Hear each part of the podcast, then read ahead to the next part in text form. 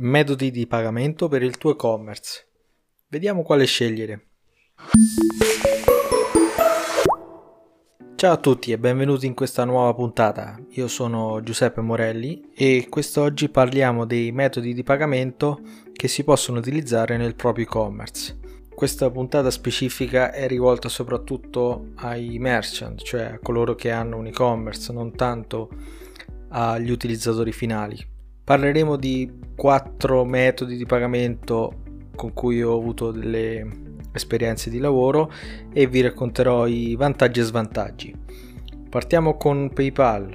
PayPal è uno dei metodi a mio avviso più utilizzati al mondo e i suoi vantaggi sono soprattutto la eh, registrazione e attivazione dell'account che è veramente molto molto rapida la possibilità di trasferire dei fondi fra i vari account perché se ne possono aprire anche più di uno e mh, mm, soprattutto lato cliente la sicurezza di un metodo di pagamento che può garantire eventuali rimborsi. Il fatto che PayPal stesso gestisca le controversie un po' come fa Amazon è una sicurezza in più per il cliente che dà fiducia a questo metodo di pagamento e quindi viene molto utilizzato al mondo. Il discorso però di questa sicurezza va un po' a sfavore del merchant perché si ritrova commissioni altissime e molto spesso anche transazioni annullate e rimborsi da fare per via di clienti che magari ci hanno marciato, come si dice le commissioni in effetti sono veramente alte, parliamo di 3,4-3,2 per partire, più un abbonamento mensile se si ha una versione Pro. La versione Pro poi mh, dà sì il vantaggio di poter accettare anche le carte di credito e quindi un merchant invece di farsi mille integrazioni con uh, varie eh, realtà ne fa una sola con PayPal e accetta il loro metodo di pagamento e le carte di credito. Certo sì che avere un 3% in più come fee eh, nel, nella propria gestione non è poco, soprattutto se non si hanno dei margini molto alti. Passiamo invece a Braintree. Braintree che cos'è? È, è nata come una sotto società di PayPal adesso è stata inglobata nella stessa società e viene chiamato un servizio, a service of PayPal. Che cosa fa Braintree? Di fatto è la versione della sola gestione carte di credito di PayPal, quindi non c'è il discorso account PayPal, ma è un metodo di pagamento che accetta carte di credito. La differenza con PayPal sono le condizioni vantaggiose. Si parte con un 1,9% più 25 centesimi per ogni transazione. Ora vado un po' a memoria e questi valori cambiano, però non si parla di un 3,4, 3,2, cioè sono eh, condizioni molto più vantaggiose. Quali sono alcuni eh, vantaggi oltre al discorso co- eh, commissioni? Sicuramente il fatto che la, questa fee è trattabile, cioè per altri volumi di transazioni si può avere anche uno sconto maggiore. Eh, c'è la possibilità di integrare altri metodi di pagamento, quindi avere un account Braintree e ricevere pagamenti anche con PayPal. Il loro metodo di integrazione lato tecnico è fatto veramente bene e viene chiamato eh, V0. Cosa permette questa mm, libreria? Chiamiamola libreria, dai. E permette di integrare nel proprio checkout il form dove l'utente finale, il cliente, inserisce i dati della carta di credito.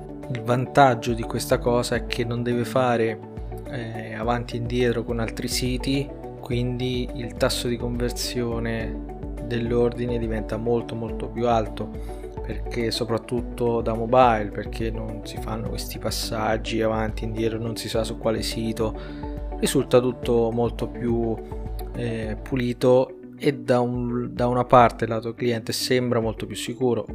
Detto ciò parliamo anche di qualche svantaggio. Uno svantaggio che vedo soprattutto per il mercato italiano è il fatto che non ci sia nessun supporto per l'Italia in lingua italiana più che altro.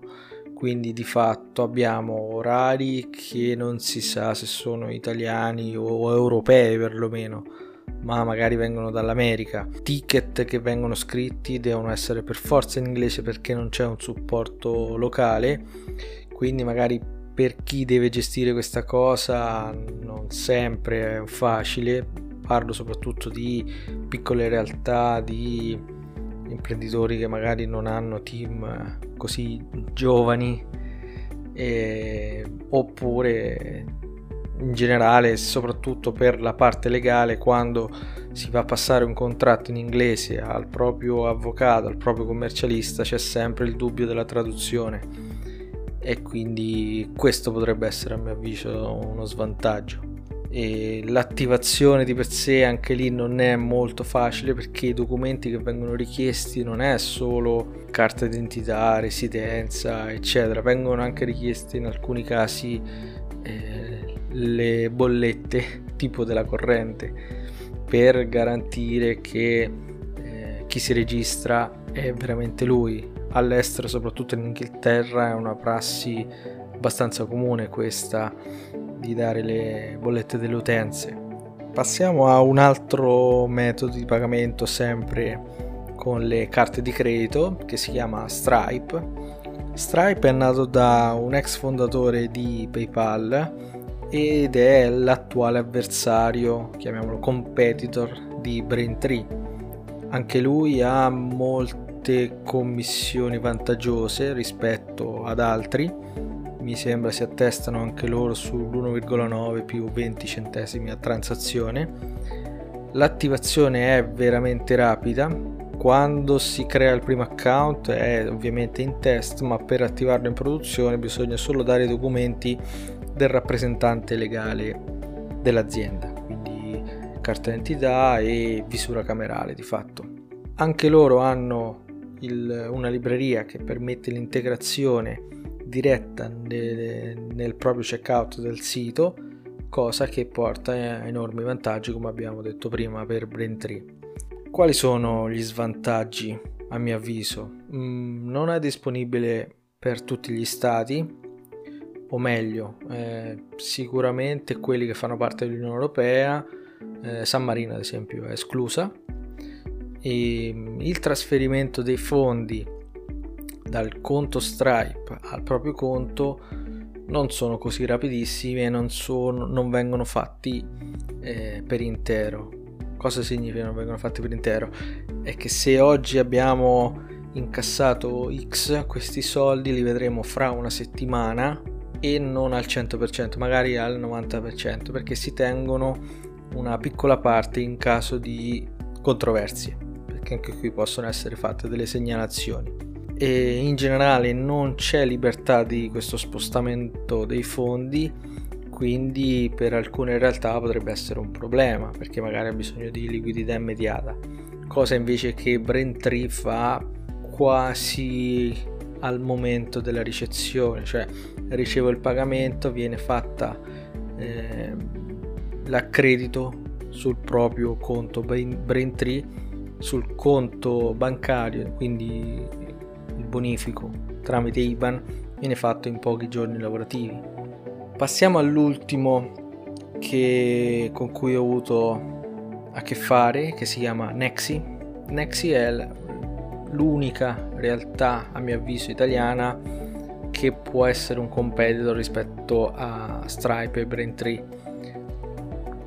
E l'ex XPay prima veniva chiamato Carta XPay, adesso è una società a parte e autonoma che gestisce i pagamenti tramite carta di credito. Si possono agganciare altre eh, realtà come Google Pay, Apple Pay, quindi in un unico metodo di pagamento abbiamo più possibilità di scelta per poter pagare le commissioni sono sì concorrenziali, però fino a un certo punto, anche perché qui è obbligatorio l'abbonamento. Quindi Stripe e Braintree non hanno un abbonamento, Nexi sì, Ora, per alcuni casi potrebbe essere più sicuro lato europeo perché? Perché Nexi copre al 100% la copertura della PSD2.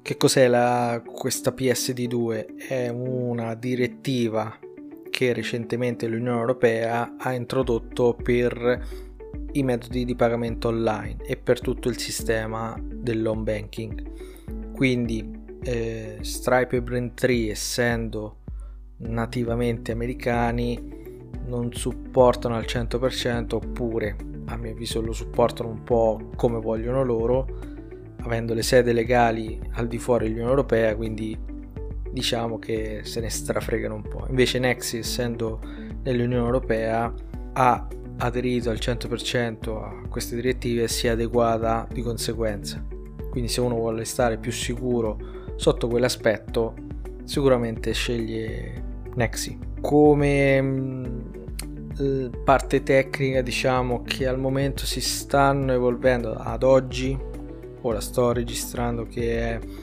aprile 2020, ad oggi hanno un buon metodo di integrazione ma che richiede il redirect in una pagina esterna. Quindi non funziona come Stripe e Braintree nel proprio sito ma ha un redirect in un'altra pagina. È un po' per il discorso del 3D Secure. 3D Secure è diventato obbligatorio qui nell'Unione Europea con, con l'ultima direttiva quindi è più facile gestirlo in un altro sito che nel proprio checkout. Altra cosa da non sottovalutare è che molto spesso l'estensione per il proprio e-commerce non è detto che venga fornita da Nexis, sì, si sta mm, man mano adeguando e quindi la Nexis stessa fornisce queste estensioni, si appoggia ovviamente a terzi ma le fornisce lei gratuitamente, in alcuni casi invece il cliente se le deve acquistare, cioè il merchant se le deve acquistare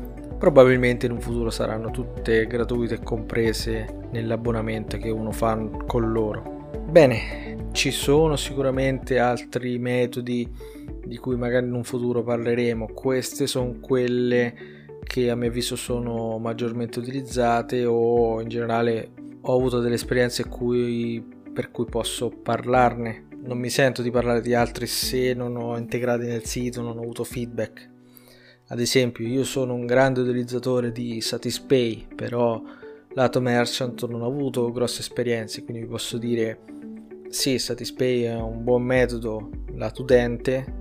Ho acquistato anche in siti dove c'era come metodo Satispay, non vi so dire come può essere lato merchant. Per concludere, se vogliamo dare un verdetto, come si può dire, a questa chiacchierata, direi che il lato cliente l'utilizzo migliore l'esperienza utente è per Braintree. Lato venditore invece direi che Stripe vince su tutti. E direi che per oggi è tutto, grazie per avermi ascoltato. Vi ricordo che il post a questo commento audio è sul mio sito giuseppemorelli.net per tutte le altre puntate potete seguirmi su Spotify, Apple Podcast e Google Podcast. A presto!